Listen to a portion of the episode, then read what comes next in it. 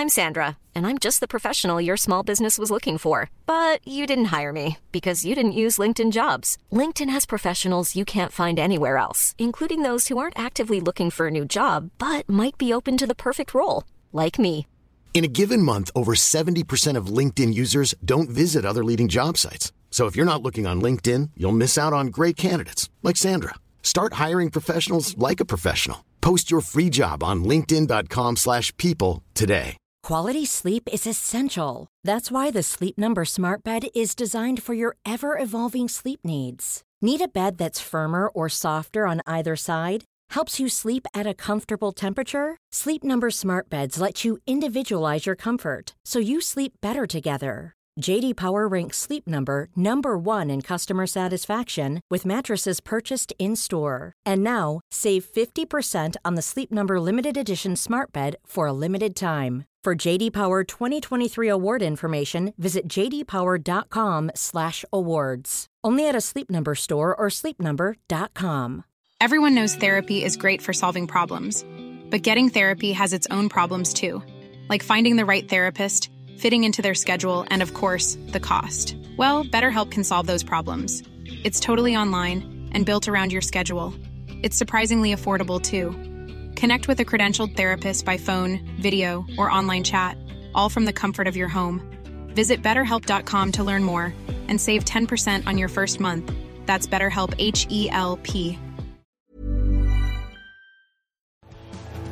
The truth is the most convincing story that maps onto reality, and that's why the central narrative is falling apart. Right now in the United States, people should not be walking around with We masks. must see the central narrative for the fiction that it is. We are Americans. While elections are sometimes messy, this was a secure election. the founders began the fight for human liberty and self-governance, and it's up to us to finish the job. I tell you what, we are in a truth emergency right now. This is the end game.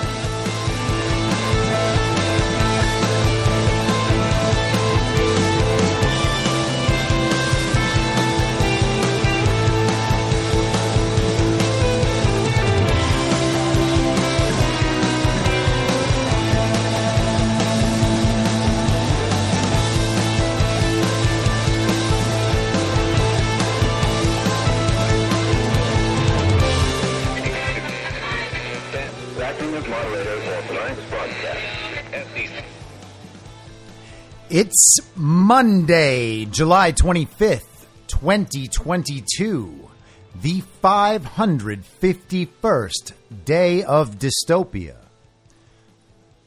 I'm your moderator, Chris Paul. Let's be reasonable. A warm welcome and hello to all of you listening to the podcast on the day of its release. The only way to do that is by becoming a paid subscriber on the Substack. imyourmoderator.substack.com. You can do so for as little as $50 a year or $5 a month. You will be supporting this show and me and the work I do. If you can't do it, if you don't want to do it, the show goes up two days later on normal podcast platforms and on Rumble. But if you can do it and you like the show and you want to support it, subscribing to the Substack is the best way to do that. You will also get all of the writing immediately upon its release, even if I delay it with a paywall for everyone else. So I hope you all had a great weekend and let's get started. And of course, we must start with the brand new pandemic. Or not quite a pandemic, just a global health emergency as defined not by the WHO, by the WHO director Tedros Adhanom Ghebreyesus.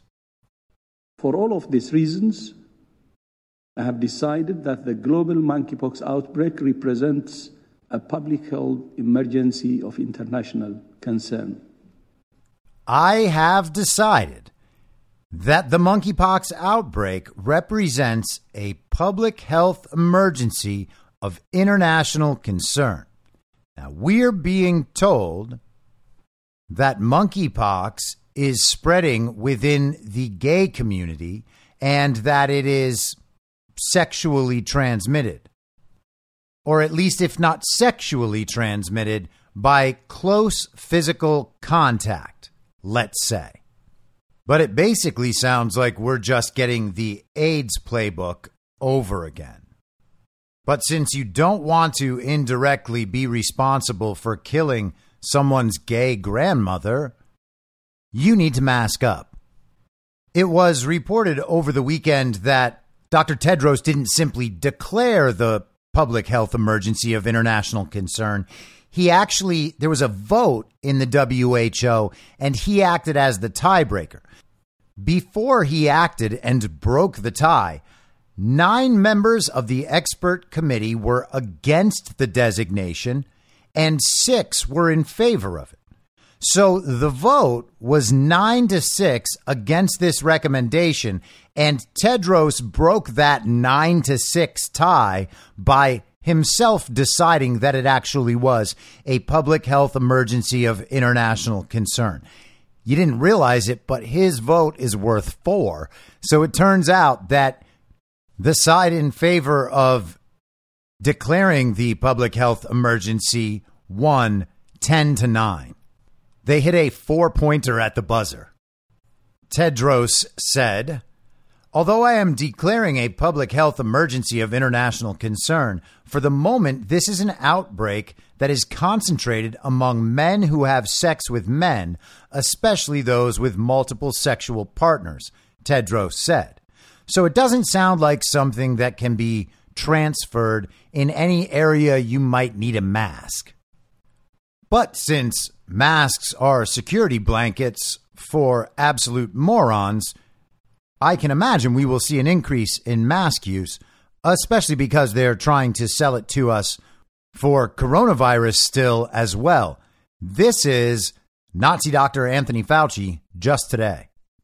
Or a, or a, or a county, state, or a city that has a very high level of dynamic of viral circulation, the CDC would recommend strongly that you wear a mask in a congregate indoor setting. And that would include schools, places of work, uh, anything that brings people together in a closed uh, environment. That is good public health practice. So, wearing masks is a good public health practice in indoor congregate settings.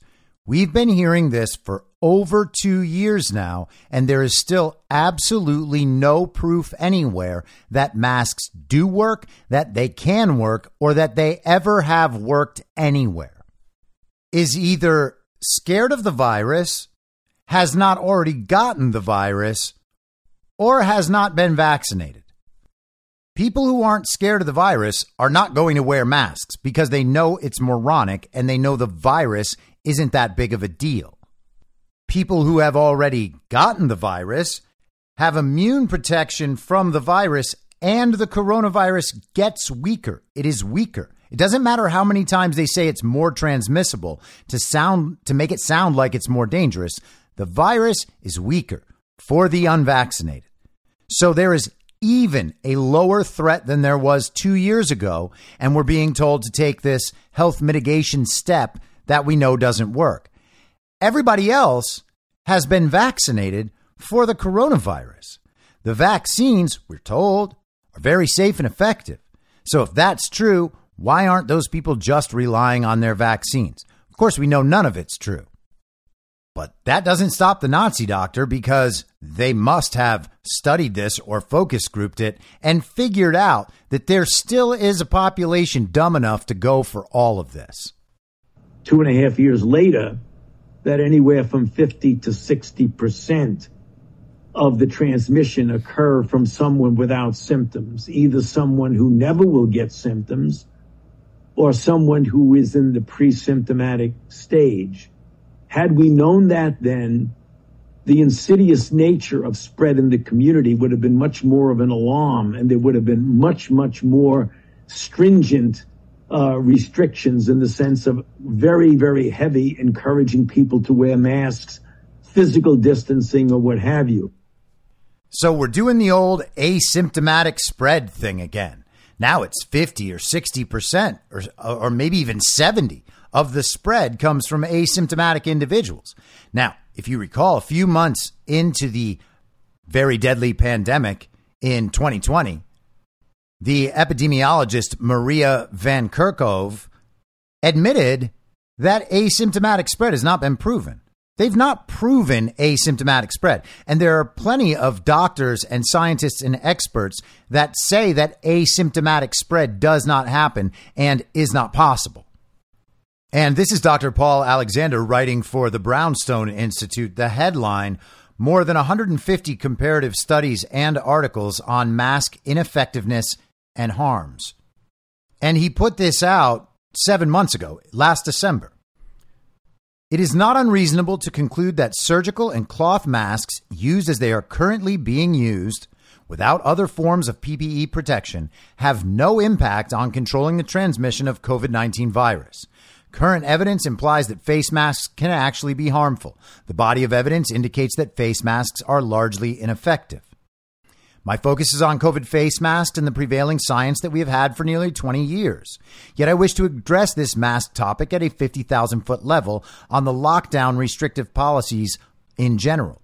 I build on the backs of the fine work done by Gupta, Kulldorff, and Bhattacharya on the Great Barrington Declaration, and similar impetus from Dr. Scott Atlas, who, like myself, was a strong proponent for a focused type of protection that was based on an age risk stratified approach because we saw very early on that the lockdowns were the single greatest mistake in public health history. We knew the history and knew they would not work. We also knew very early of COVID's risk stratification. Sadly, our children will bear the catastrophic consequences, and not just educationally, of the deeply flawed school closure policy for decades to come, particularly our minority children who were least able to afford this. Many are still pressured to wear masks and punished for not doing so. I present the masking body of evidence below, and he has 167 studies and pieces of evidence that masks don't work. Comprised of comparative effectiveness research as well as related evidence and high level reporting. To date, the evidence has been stable and clear that masks do not work to control the virus and they can be harmful, especially to children. And I encourage all of you to find this and use it as a resource. Save it wherever you save this sort of thing. Masks don't work. The people pushing them on society and most specifically on children are lying and they are malicious. It doesn't matter what incentives they're responding to. It doesn't even matter if they believe they're acting in good faith at this point. There is absolutely no evidence anywhere that masks do anything. They are a social signal and nothing more. Wait for a few weeks and let's see if we begin hearing about how everyone should mask up in solidarity with the gay community over monkeypox. If that happens, everyone should be able to see pretty clearly that a false reality has been opened right in front of us. If people go along with that, that is utterly insane. So we will see if they go that far. Now let's get back to Tedros for a moment. He decided that there was a public health emergency of international concern. Now, a month or so ago, we were talking about the future framework. The WHO was considering a new agreement that would bind the countries of the world to allow the WHO to instruct them on what policies must be implemented in the countries of the world to deal with the public health emergency of international concern. They would be able to dictate things like lockdowns and quarantines and mask wearing and vaccine mandates. All the things that they tried to get us to do willingly, then tried to shame us into doing, and then eventually, for some of them, tried to force us into doing. The WHO would just dictate that, and all the countries around the world would just have to accept it. That was the plan. Now, that plan has been tabled for a while, but that was the plan.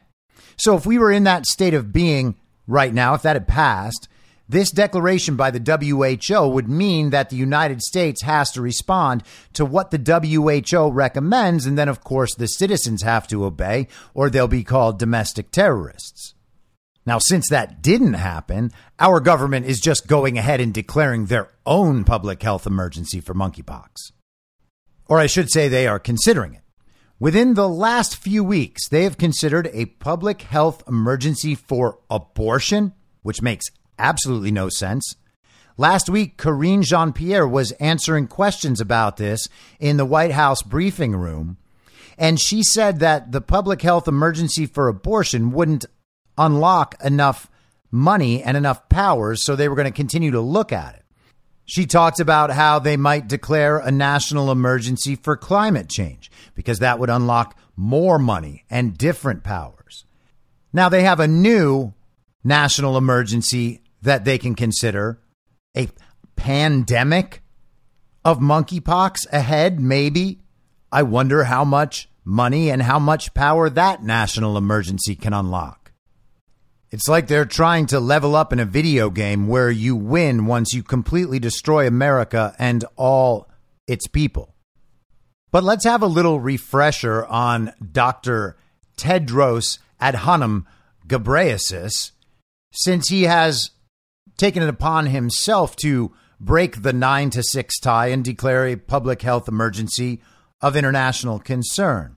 You see, he's got a bit of a spotty past before he was declared the decider in chief of the WHO. And this is from Fox News back on March 27th, 2020. WHO chief's questionable past comes into focus following coronavirus response.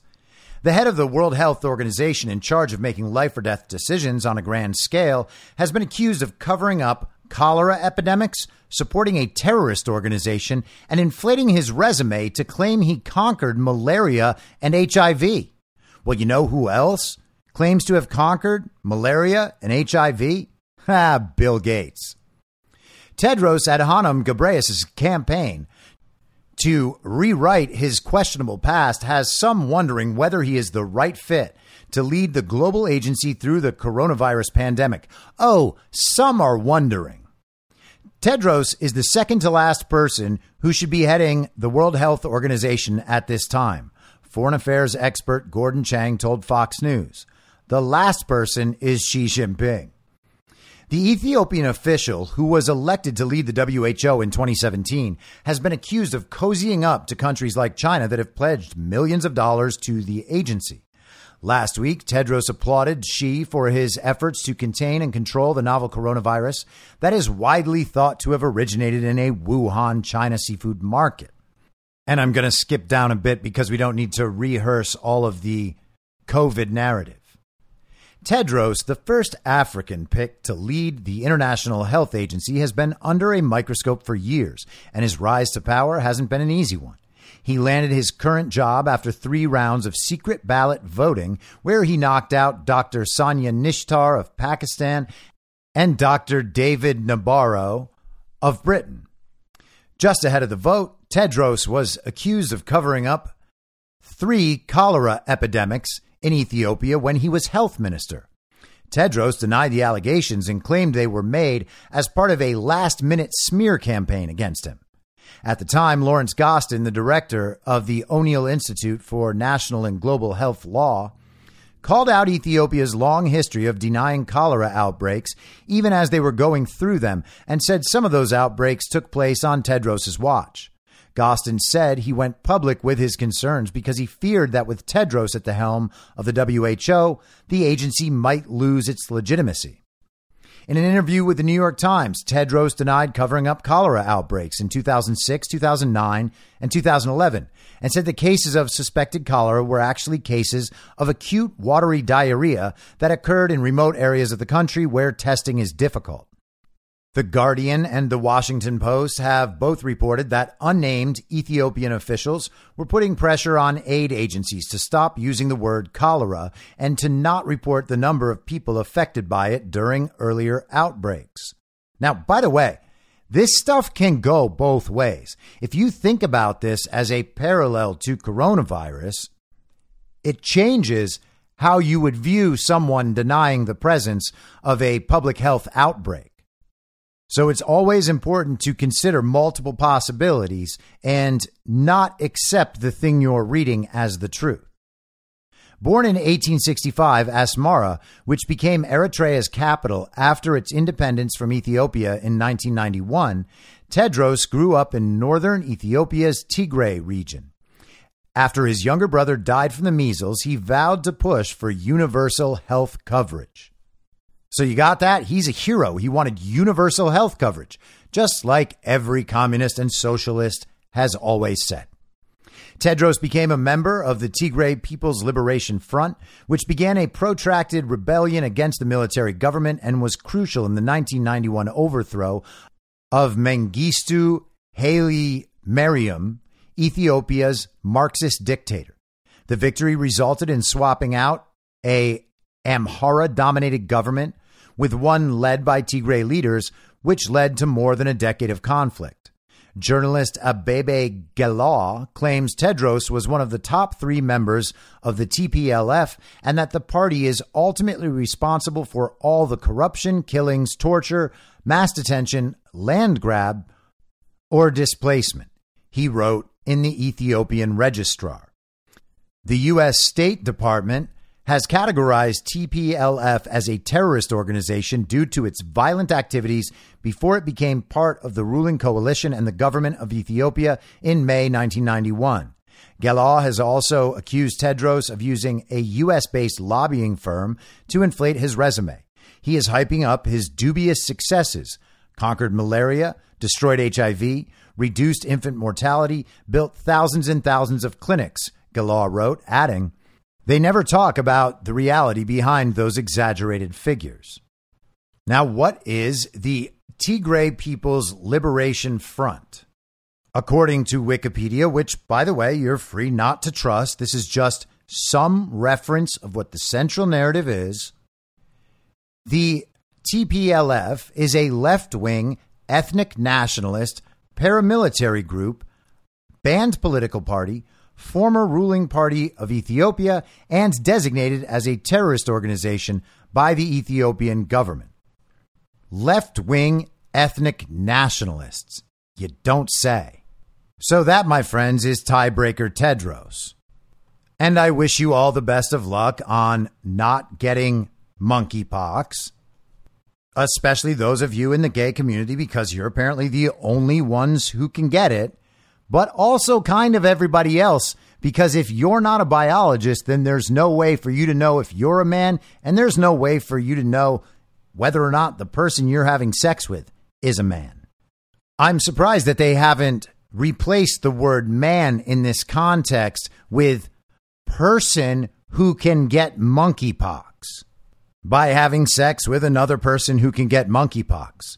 That's a lot more sensitive. I really think that they should change to that. Unless we're going to constantly need to get a biologist involved. And if you listen to Friday's episode, well, hey, you can't trust every biologist. So let's venture further into the world of communist insanity. The New York Times published an article on Saturday highlighting the new trend of cannibalism in literature and television and film. And initially, publishers and producers were hesitant to cover this sort of subject matter, but it turns out they realized that audiences were just eating it up. So they went ahead and continued on. They have an interesting quote in here from a man named Bill Schutt, who authored a book called Cannibalism A Perfect Natural History. And he says, when you take something that is so horrible and put it through this lens of fictionalization, we get charged up about it, but we know we're safe. And if you're the sort of, you know, lunatic who might think that this trend suggests some sort of coordination, some sort of public push to change the public's understanding of cannibalism, and not just everybody suddenly becoming fascinated with eating their neighbors, then there's a couple things you might think. You might think, well, cannibalism historically has been something that different societies have practiced, something that different pagan religions have made part of their belief system and part of their ritual practice. And perhaps, like many ancient practices, they have been passed down through the generations in some form, and whether it's in secret societies or primitive offshoot cultures existing in something of a different timeline without the same technology. And that maybe some of that might have seeped into more mainstream cultures, and we are on the verge in the next few weeks or few months or maybe even few years of public disclosures about cannibalistic practices within societies that we might feel somehow adjacent to that might normally scare the hell out of us, but maybe we're conditioned to accept it by that point, and maybe that is the coordination at work here. That's possible. It's possible. But I think something else might be at play as well, and it was kind of well defined in the way he just described it. It allows you to experience the emotionality of what you're being shown but you still feel safe because it's fictionalized. It's not happening in your real world. So you don't actually have to experience what it would be like to know that there are people around who might very well want to eat you. Or if not you, then at least they would find some people to eat. Now, I was just on Sean Morgan's show, Making Sense of the Madness. That'll be out later this evening. And we discussed this article. And I said, it's equally possible that stuff like this, this trend, this push towards some level of public understanding and acceptance of cannibalism could just be more of the continued degradation of society and of our moral views about things like this, which we are normally conditioned and normally understand to be reprehensible. And they've done that on a whole bunch of levels.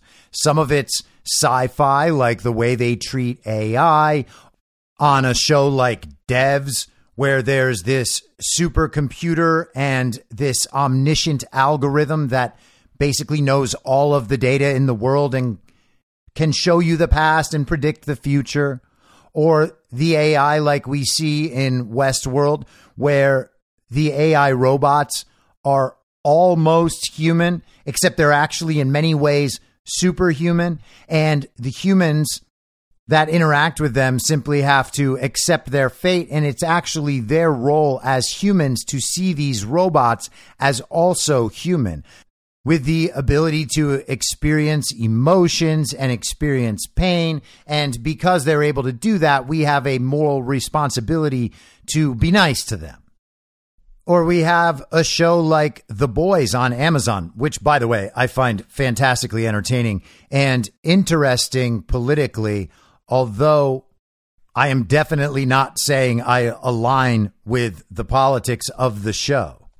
I can't even say I entirely understand the politics of the show. I don't know exactly where the showrunners and the writers would come down but there are some hints. Now, I don't want to fill this with spoilers or anything, but part of the show is centered around the idea that there is a pharmaceutical company that can inject humans with a substance that can make them superhuman, and that these superhumans would eventually be in the military.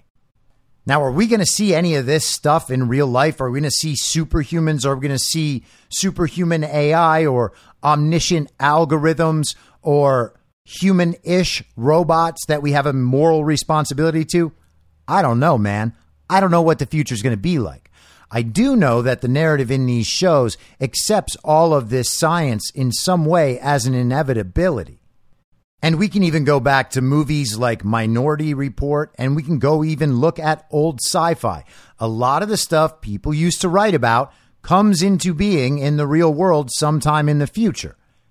It's not because these guys make something up and then science follows that, although maybe it is sometimes.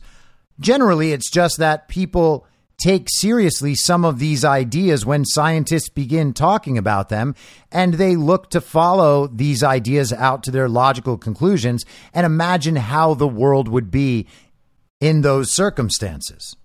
I had a script years ago that went around to a couple of major production companies, and it was about how climate change was basically an attack by the earth on the people to restore the earth's equilibrium, and people basically fought back by destroying all of nature and essentially simulating it. And the society was completely walled, obviously, to guard them from the rising sea levels that surely were going to follow all of the projections.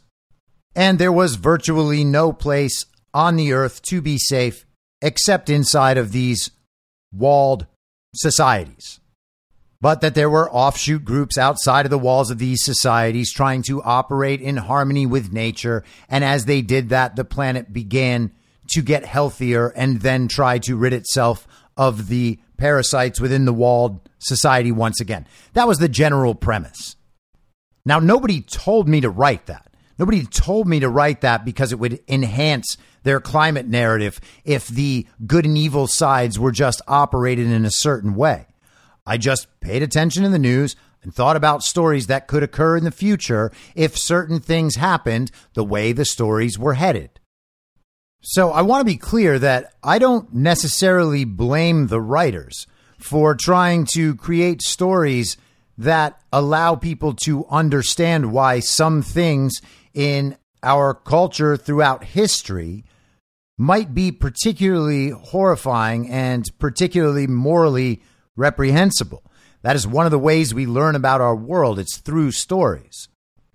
But when there are a series of similar themes being propelled into the mainstream through publishers and production companies and then through media, that is the place where you might be able to suggest some sort of coordination. And it's not always in entertainment.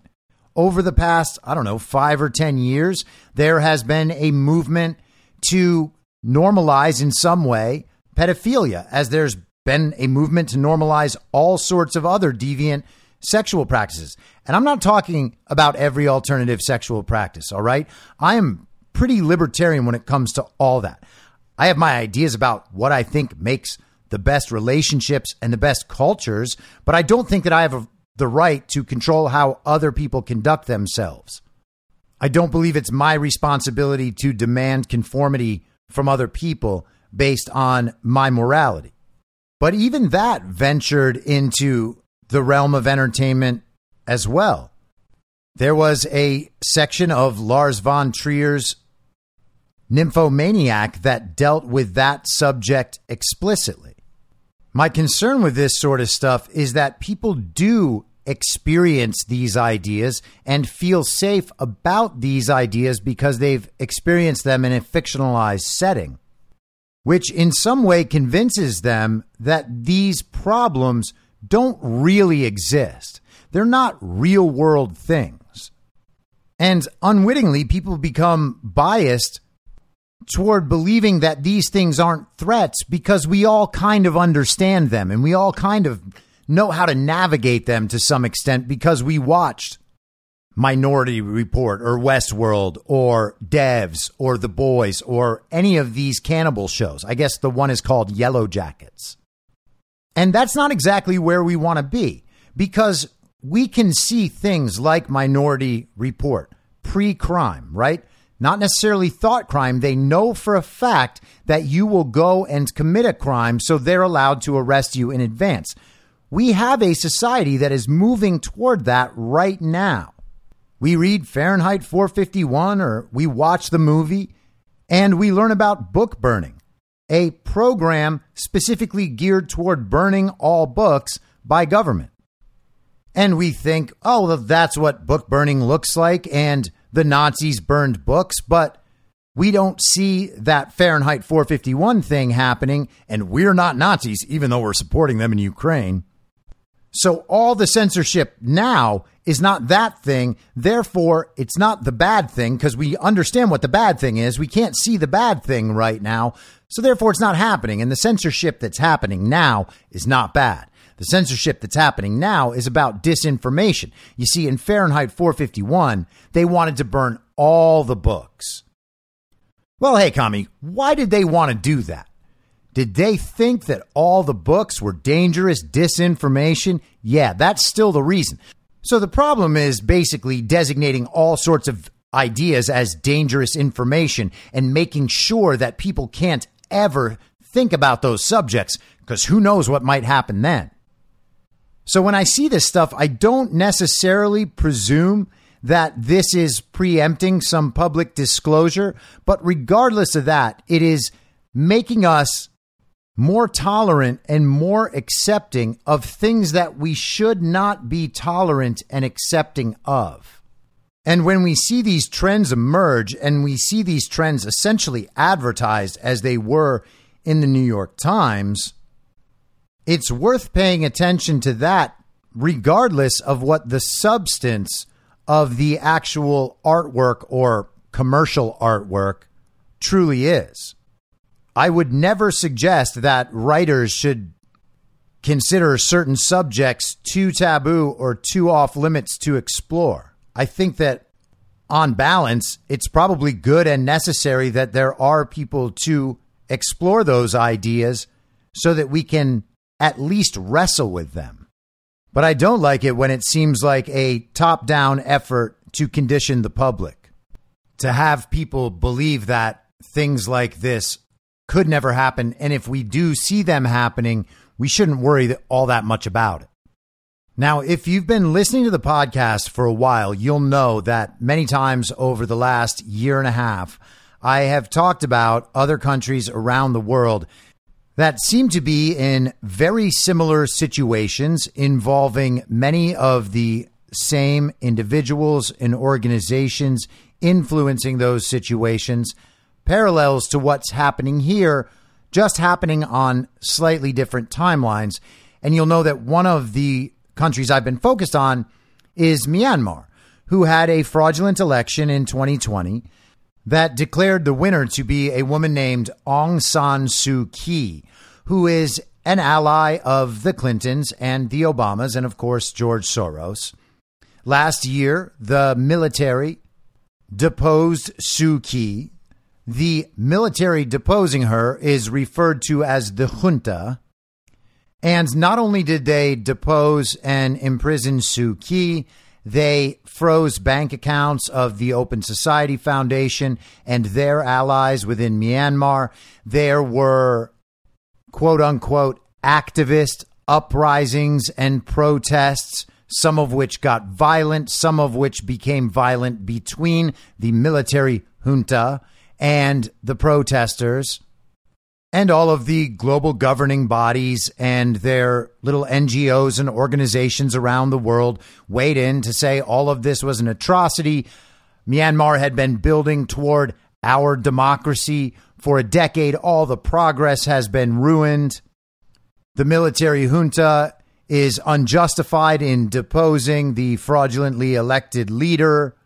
And now they are imprisoning political opponents and civilian protesters, always peaceful, always peaceful protesters. And in the globalists and the global state media's telling, all of this is very bad, totally unjustified, and maybe the world needs to get involved. So this report came out yesterday. This is from the Associated Press, reprinted at NPR. Myanmar carries out its first executions in decades, including democracy activists. Myanmar's government announced Monday, and obviously time change, it had carried out its first executions in decades, hanging a former National League for Democracy lawmaker, a democracy activist, and two men accused of violence after the country's takeover by the military last year. The executions, detailed in the state run Mirror Daily newspaper, were carried out despite worldwide pleas for clemency for the four political prisoners, including from United Nations experts and Cambodia, which holds the rotating chairmanship of the Association of Southeast Asian Nations. Now, it's interesting that NPR is printing this article and making sure to note that the Mirror Daily is Myanmar's state run newspaper. NPR is America's state run news outlet. The four were executed in accordance with legal procedures for directing and organizing violent and inhuman accomplice acts of terrorist killings, the newspaper reported. It did not say when the executions were carried out. The military government issued a brief statement confirming the report, while the prison where the men had been held and the prison department refused comment. Aung Myo Min, human rights minister for the National Unity Government, a shadow civilian administration established outside Myanmar after the military seized power in February 2021, rejected the allegations the men were involved in violence. So they have a shadow government being run from outside Myanmar. And according to that shadow government, these men were not involved in any way in the violence. Punishing them with death is a way to rule the public through fear, he told the Associated Press. Among those executed was Phyo Zaya Thaw, a former lawmaker from ousted leader Aung San Suu Kyi's party, also known as Maung Kyaw, who was convicted in January by a closed military court of offenses involving explosives, bombings, and financing terrorism.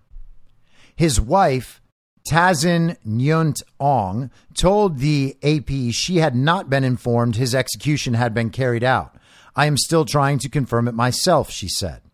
The 41 year old had been arrested last November based on information from people detained for shooting security personnel, state media said at the time. He was also accused of being a key figure in a network that carried out what the military described as terrorist attacks in Yangon, the country's biggest city. Phyo Zaya Thaw had been a hip hop musician before becoming a member of the Generation Wave political movement formed in 2007. He was jailed in 2008 under a previous military government after being accused of illegal association and possession of foreign currency. Also executed was Kyaw Min Yu, a 53 year old democracy activist better known as Ko Jimmy, for violating the counterterrorism law. Kyaw Min Yu was one of the leaders of the 88 Generation Students Group, veterans of a failed 1988 popular uprising against military rule. He already had spent more than a dozen years behind bars for political activism before his arrest in Yangon last October. He had been put on a wanted list for social media postings that allegedly incited unrest, and state media said he was accused of terrorist acts, including mine attacks, and of heading a group called Moonlight Operation to carry out urban guerrilla attacks. The other two men, Phla Myo Aung and Aung Thura Zaw were convicted of torturing and killing a woman in March 2021 whom they believed was a military informer. Elaine Pearson, acting Asia director of Human Rights Watch, and of course, Human Rights Watch is one of the UN partners, one of the aspects of global governance. They always weigh in on these sorts of things. They're always protecting the human rights of everyone across the world so long as it enhances the global communist agenda. They don't care so much about human rights when the citizens of the world are being censored by their governments in coordination with the big tech companies. But hey, they, they can't, they can't address those kinds of things. I mean, the big tech companies, well, they're private companies. And even when they're censoring people at the direct command of the government, overtly violating people's human rights, well, at least they're violating human rights on behalf of the global communist order. So it turns out they're actually not violating human rights at all. So stealing an election on behalf of someone who is an ally of the Clintons and Obamas and George Soros is okay but a military deposing that fraudulently elected leader is totally unjust and politically motivated. The junta's barbarity and callous disregard for human life aims to chill the anti coup protest movement, she said following the announcement of the executions. You got that? So the military deposing the fraudulently elected leader an Obama Clinton Soros ally, that's the coup.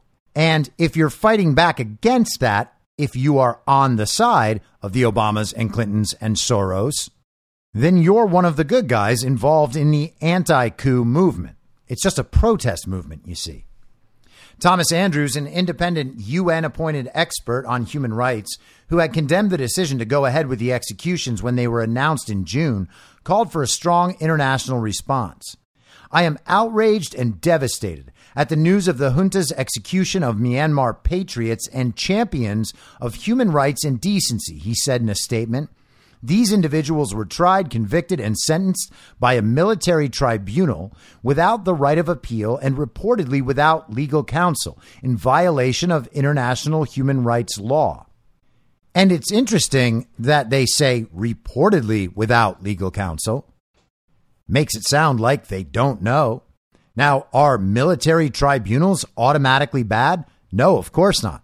Particularly if all the courts of the land, the entire judicial system, the law enforcement system, has been infiltrated by people aligned with the global communist order, with the Obamas, with the Clintons, with George Soros. Military tribunals may, in fact, be necessary in that situation. And we may well see them as necessary in this country in the not so distant future. Myanmar's foreign ministry had rejected the wave of criticism that followed its announcement in June, declaring that Myanmar's judicial system is fair and that Phyo Zaya Thaw and Kyaw Min Yu were proven to be masterminds of orchestrating full scale terrorist attacks against innocent civilians to instill fear and disrupt peace and stability. Now, depending on scale, you could certainly, certainly describe what we saw in 2020 in this country in those terms. Black Lives Matter and Antifa launched violent attacks across the country and did it night in and night out. We were told they were mostly peaceful. But we know they were not mostly peaceful. We know that they were meant to instill fear among the public and disrupt peace and stability, which is exactly what they did. They killed at least 50 people, military spokesperson Major General Zaw Min Tun said on live television last month. He said the decision to hang all four prisoners conformed with the rule of law and the purpose was to prevent similar incidents in the future. The military seizure of power from Suu Kyi's elected government triggered peaceful protests that soon escalated to armed resistance and then to widespread fighting that some UN experts characterize as a civil war. Oh, the UN has characterized it as a civil war. Not officially, just some UN experts. Maybe later they'll officially announce that it's a civil war. And if there's a civil war in Myanmar, the UN can decide hey, maybe it's time for a peacekeeping mission to Myanmar. Let's send in the blue helmets and have them fight against the military junta. Now, I'm not saying that's happening or will happen, but I am saying that the narrative groundwork for that is being laid. Some resistance groups have engaged in assassinations, drive by shootings, and bombings in urban areas. Mainstream opposition organizations generally disavow such activities while supporting armed resistance in rural areas that are more often subject to brutal military attacks. According to Myanmar law, executions must be approved by the head of the government. The last judicial execution to be carried out in Myanmar is generally believed to have been of another political offender, student leader Saleh Tin U, in 1976 under a previous military government led by dictator Ne Win. In 2014, the sentences of prisoners on death row were commuted to life imprisonment, but several dozen convicts received death sentences between then and last year's takeover the Assistance Association for Political Prisoners, a non governmental organization, NGO, that tracks killing and arrests, said Friday that 2,114 civilians have been killed by security forces since the military takeover. It said 115 other people have been sentenced to death. Now, CNN at the end of their article had an extra little tidbit that this article did not have. That same woman, Elaine Pearson from Human Rights Watch, said European Union member states the United States and other governments should show the junta that there will be a reckoning for its crimes. And that should clearly be seen as a call for the global governing bodies to do something about this situation. So, the use of the George Soros election fraud apparatus, more commonly known as our democracy, no problem with that. The military deposing the fraudulent leader, well, that might cause a war. And of course, I've discussed on this podcast a very similar situation on all levels happening in Burkina Faso, where their military has also deposed the fraudulently elected leader. And it's possible that we may well reach that point here at some time in the future, although we can all hope that it doesn't get to that level. Now, I was going back and forth with my friend CanCon last night because he broke this story about local Michigan news websites that were affiliates of the Associated Press posting election results to the Michigan primaries on their website. The Michigan primary does not happen until next Tuesday, August 2nd. But you could go on their website to their main drop down menu, click on election results, and get their display of results. The results were very realistic and they had the establishment candidates winning. I didn't see one that wasn't, but there might have been one. I didn't research every single one of them. And the response that's been given is that they were testing their systems. Well, if they were testing their systems, why didn't they just use random names and random numbers? They used the real candidates and they presented it with real ish results. So the question is what systems were they testing? They weren't just testing the website's ability to display this stuff. They were probably testing something that involves the transfer of results from the precinct or the counting center to an organization like Edison that tabulates and reports these results, and the transfer of that to these websites. It does seem like an awfully strange thing that needs testing and they're doing it in a very strange way. Now, CanCon's going to stay on top of this, and he and I will be in discussion. So if anything else comes out about this, I'll certainly let you know. But we were in the middle of this text conversation, and he hits me with the Myanmar article because I, he knows I pay attention to Myanmar. And I was telling him, yeah, man, like you can find this almost everywhere you look. Just choose a country choose any country and we can look and see if they have in their recent history a disputed election based on claims of fraud. You can do this almost anywhere. He chose Angola initially. I was like, dude, I already did Angola. I talked about it on the podcast a few weeks ago. Angola's a yes. And he lists Botswana. I use Jabiru to search. That is what I always use. It's less restricted. It seems to be less restricted. We are in an open space here. You can't entirely trust everything. We know Google's bad. We know DuckDuckGo's bad. There's some reason to believe Qwant is not what it was. So this is what I use virtualmirage.org. And what I do is simply type in the name of the country, Botswana, and then claims election fraud, and just see what comes up. And you will find, almost in every case I've ever tried, that there is a disputed election within the last few years, if you find that, you can begin to read articles about that disputed election. It will be virtually the same narrative about the election each and every time. It'll involve either activist groups causing civil unrest or terrorist groups causing civil unrest. There are often immigration problems involved. And then when you explore those stories, it is not very hard to get right back to the global bodies. They will be quoting members of the same global bodies in all of these different articles. They will say that there's no evidence or baseless claims. They will deny all claims of election fraud, and then they will describe the different parties in similar terms that they use to describe the different factions within the United States. And you begin to see these same patterns emerge, these same storylines emerge in country after country after country after country. It's a direct parallel to what's happening here. Of course, we are in the U.S. We are more familiar with this. We are more familiar with the general political landscape than we are in countries around the world. And obviously, the U.S. is a bigger and more prominent nation. So the scale of all this is different. But we can see similar things happening. And these militaries are deposing these fraudulent leaders. So it certainly is possible. And that's something that we should at least be mindful of and perhaps even hopeful about.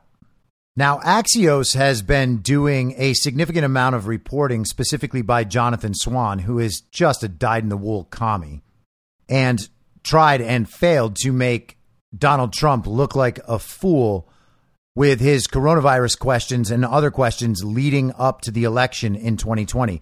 You might remember that interview where Jonathan Swan kept repeating the central narrative to Trump, and Trump was responding with the actual information.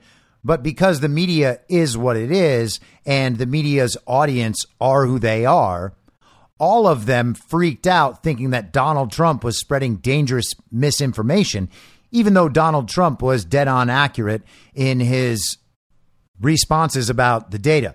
Now, I'm going to get to that Swan stuff in just a second. But before that, Josh Kraushaar in Axios has an article with the headline Trump's Summer Slump. And the picture is a red hat that looks like a MAGA hat, but it says nope across it. You got that? The country's just rejecting Donald Trump. July and August are likely to mark former President Trump's worst back to back months since he left office. That's incredible. Oh, is his second term of his presidency not going as well as it was a couple of months ago? Is that what you're saying, Axios? What's happening? This is just the most ridiculous rendition of the central narrative ever. But since they're going to go for this, let's talk about it. Florida Governor Ron DeSantis is showing the most potential 2024 strength yet leading or tied in state polling from New Hampshire, Michigan, and Florida. The House January 6 hearings have delivered more drama and revelations than expected. Oh, yes, they're doing so well. No one's watching them, and all of the evidence that's being revealed is conclusively disproven within 24 hours over and over again. But oh, yeah, they are totally swaying public opinion. Trump's favorite newspaper, the New York Post, editorialized Friday that Trump is unworthy to be president again.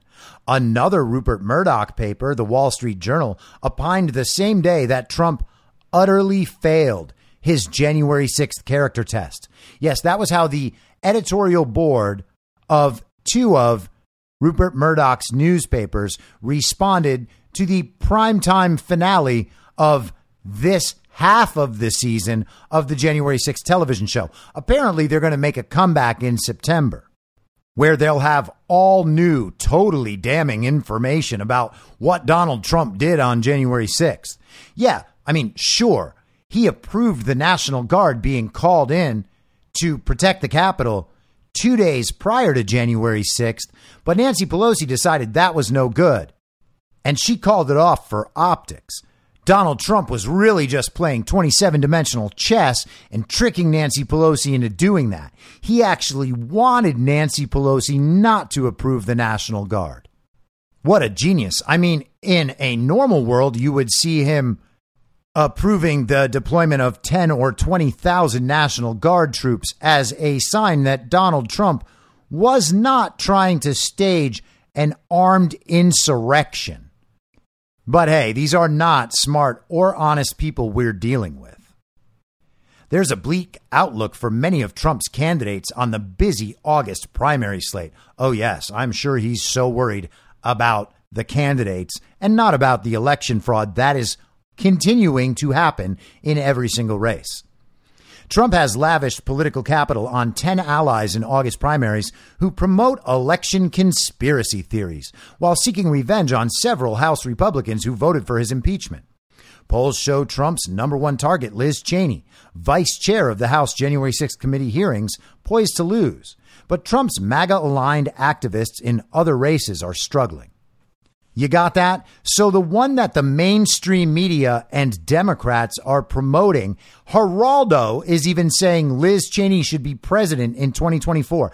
The most prominent one is getting utterly crushed, but the ones you don't hear about that much, they're the ones who are really struggling. So far in 2022, Trump's endorsement record is mixed in competitive gubernatorial and congressional primaries, far from the Midas touch in primaries he showcased as president. You got that? So they're only counting the ones that they deem to be competitive. That's the operative word right there. His record overall is unbelievable. He's he's something like I don't know exactly what it is now, but a few weeks ago, it was something like 110 to 8. The Arizona governor's race is shaping up as the biggest test of whether the party establishment can win a fight against Trump. Former Vice President Mike Pence, snubbing his former boss, endorsed real estate developer Karrin Taylor Robson in the Arizona governor's primary. Pence held a rally for her Friday, the same day as Trump's Arizona rally, with another Republican challenger, former TV news anchor Kari Lake, one of the most outspoken amplifiers of Trump's false claims of election fraud. It's strange how they don't mention that there were thousands and thousands of people at Trump's rally and under a 100 at Mike Pence's, but hey, they're just the same. And Karrin Taylor Robson is a real estate developer, not someone who married a billionaire 35 years her elder and has consistently donated to Democrats right up to this year. That's not it. They don't bother telling you that. This is Axios. It's all about the framing, you see. It's about what you take away, not the information they actually give you. They can't just go around telling you all the important details, or you wouldn't come to the right conclusions.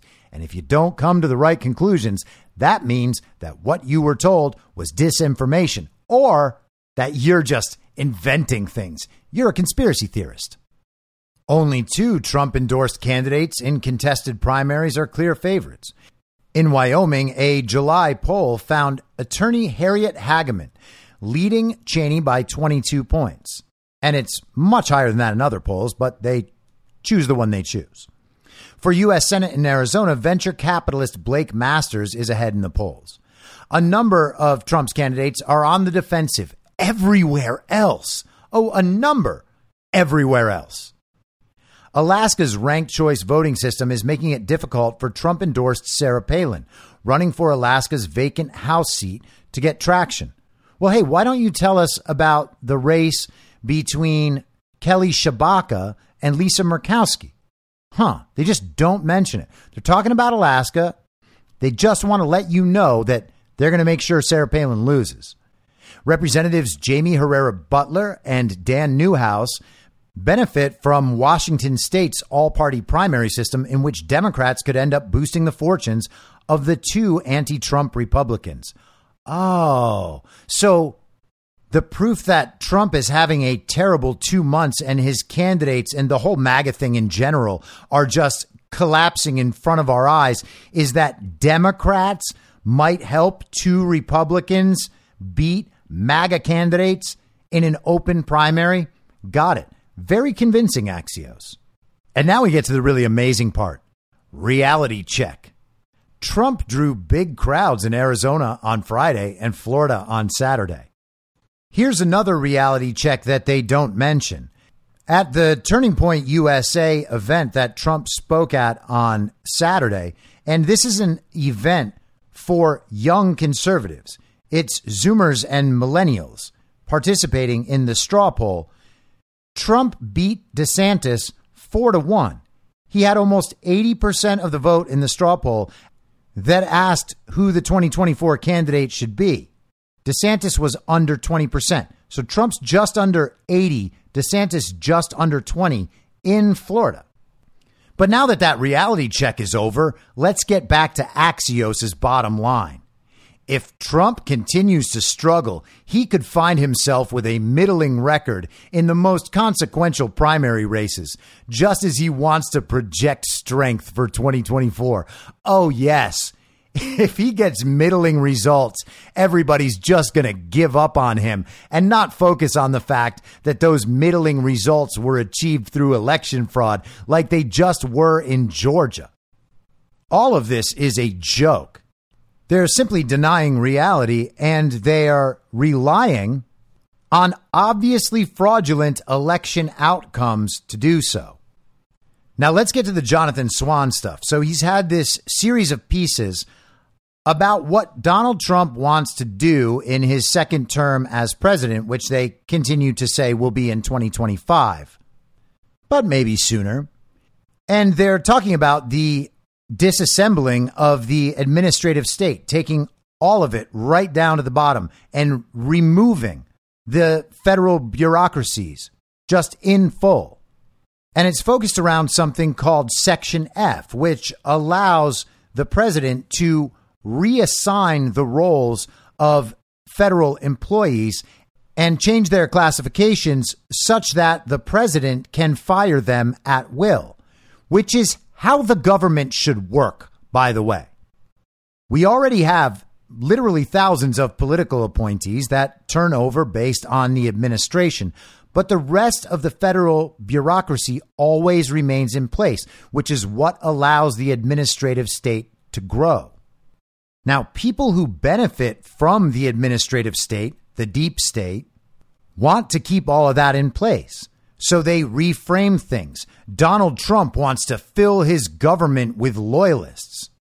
Well, okay every uniparty administration already has a government of essentially loyalists. They may not be loyalists to the particular president, they are loyalists to the federal bureaucracy and the global agenda, which the federal bureaucracy serves. Firing federal government employees is not some dictatorial takeover. It's what's absolutely needed in this country. And combining that with what we saw in the West Virginia versus EPA decision from the Supreme Court a few weeks ago, we're getting to the point where that is legitimately possible. We need to get rid of many of these departments just in full because they shouldn't exist. And there's at least some valid constitutional questions about whether their existence is constitutional in the first place. So here's Jonathan Swan on CNN. Have some fantastic reporting that aims to look at that in very uh, exact detail. And part of it centers around, a lot of it centers around an executive order he put in place. Can you tell us about this? He put this in place. It was rescinded by the Biden mm. administration. It kind of flew under the radar, but this is a crucial element of what it might look like if he, if he is elected again.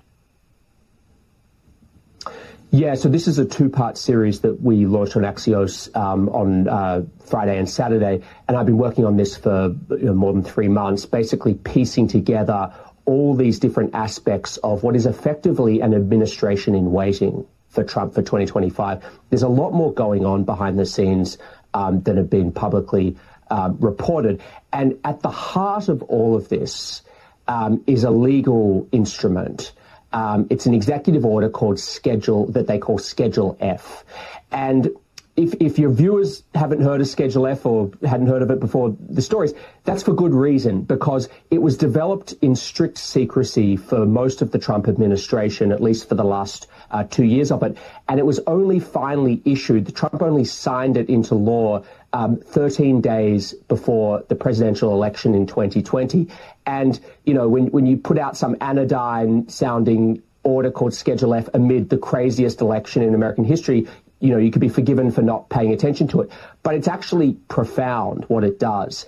It allows um, cabinet agencies to reclassify tens of thousands of career civil servants who have currently under law and have for decades very strong employment protections because the idea is that these career civil servants, nonpartisan, continue from one administration to the next, regardless of the party of the president in power.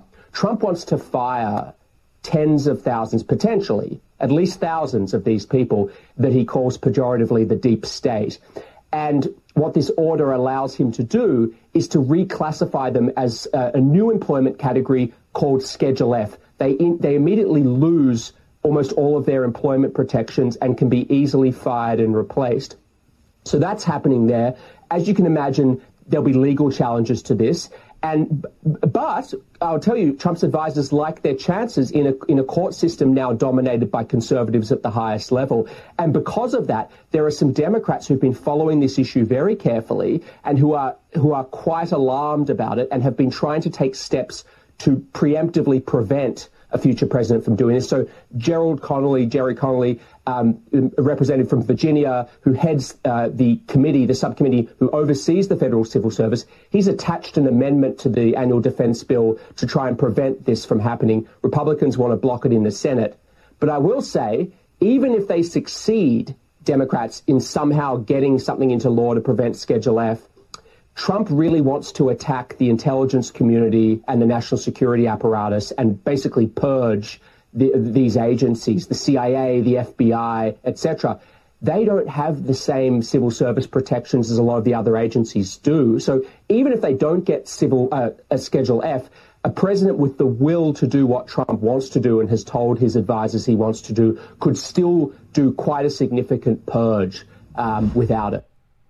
Well, that makes it sound like Trump's official second term is going to be absolutely awesome. What sort of American at this point doesn't want to see that happen? Also, Democrats are freaking out about it. Now, why is that? He went over the fact that these are all nonpartisan bureaucrats. They're just totally apolitical civil servants, as described by Jonathan Swan. Well, if that's true, then why are the Democrats so upset? The Democrats just would have to win another election and then they could replace all the Trump people with their own people again. What's so wrong with that? The government should be much smaller. If we need career people in these positions, then these bureaucracies and these agencies are doing far too much. What Trump wants to avoid is consistently being undermined by the unelected these bureaucrats that get appointed by people with different political philosophies with Donald Trump, these people undermine the America First agenda and they come with employment protections, which means that the president elected by the people has to be subject to being undermined by federal agency bureaucrats. These people know what's coming and they sound horrified. And I think we can all be pretty happy about that. I'll be back tomorrow at the same reasonable time on the same reasonable podcast network. I don't have a network. Masks and lockdowns don't work. They lied to you about a pandemic, and Joe Biden will never be president. Planning for your next trip? Elevate your travel style with Quince. Quince has all the jet setting essentials you'll want for your next getaway, like European linen premium luggage options, buttery soft Italian leather bags, and so much more. And is all priced at 50 to 80% less than similar brands. Plus, Quince only works with factories that use safe and ethical manufacturing practices. Pack your bags with high-quality essentials you'll be wearing for vacations to come with Quince. Go to quince.com/pack for free shipping and 365-day returns. Mom deserves the best, and there's no better place to shop for Mother's Day than Whole Foods Market. They're your destination for unbeatable savings, from premium gifts to show-stopping flowers and irresistible desserts. Start by saving 33% with Prime on all body care and candles. Then get a 15-stem bunch of tulips for just $9.99 each with Prime. Round out Mom's menu with festive rosé, irresistible berry chantilly cake, and more special treats. Come celebrate Mother's Day at Whole Foods Market. Imagine the softest sheets you've ever felt. Now imagine them getting even softer over time. That's what you'll feel with Boll and Branch's organic cotton sheets. In a recent customer survey, 96% replied that Boll and Branch sheets get softer with every wash. Start getting your best night's sleep in these sheets that get softer and softer for years to come. Try their sheets with a 30-night guarantee. Plus, get 15% off your first order at bollandbranch.com. Code BUTTERY. Exclusions apply. See site for details. In my mind, that's the end game. Thanks for listening. If you'd like to follow what I'm reading and thinking throughout the day, You can do that by downloading the Telegram Messenger app and going to t.me slash I'm your moderator. On social media, you can follow me on Truth Social, Gettr, and Gab at I'm your moderator. I also have channels on Rumble and BitChute. If you'd like to follow the writing, you can find me at imyourmoderator.substack.com. The merch site is cancelcouture.com or go direct shop.spreadshirt.com slash cancel dash couture. If you'd like to support the podcast financially, the best place to do that is Ko-Fi. Go to ko-fi.com slash I'm your moderator. And all of these details will appear in the show notes with each episode. I'll see you soon down on the range.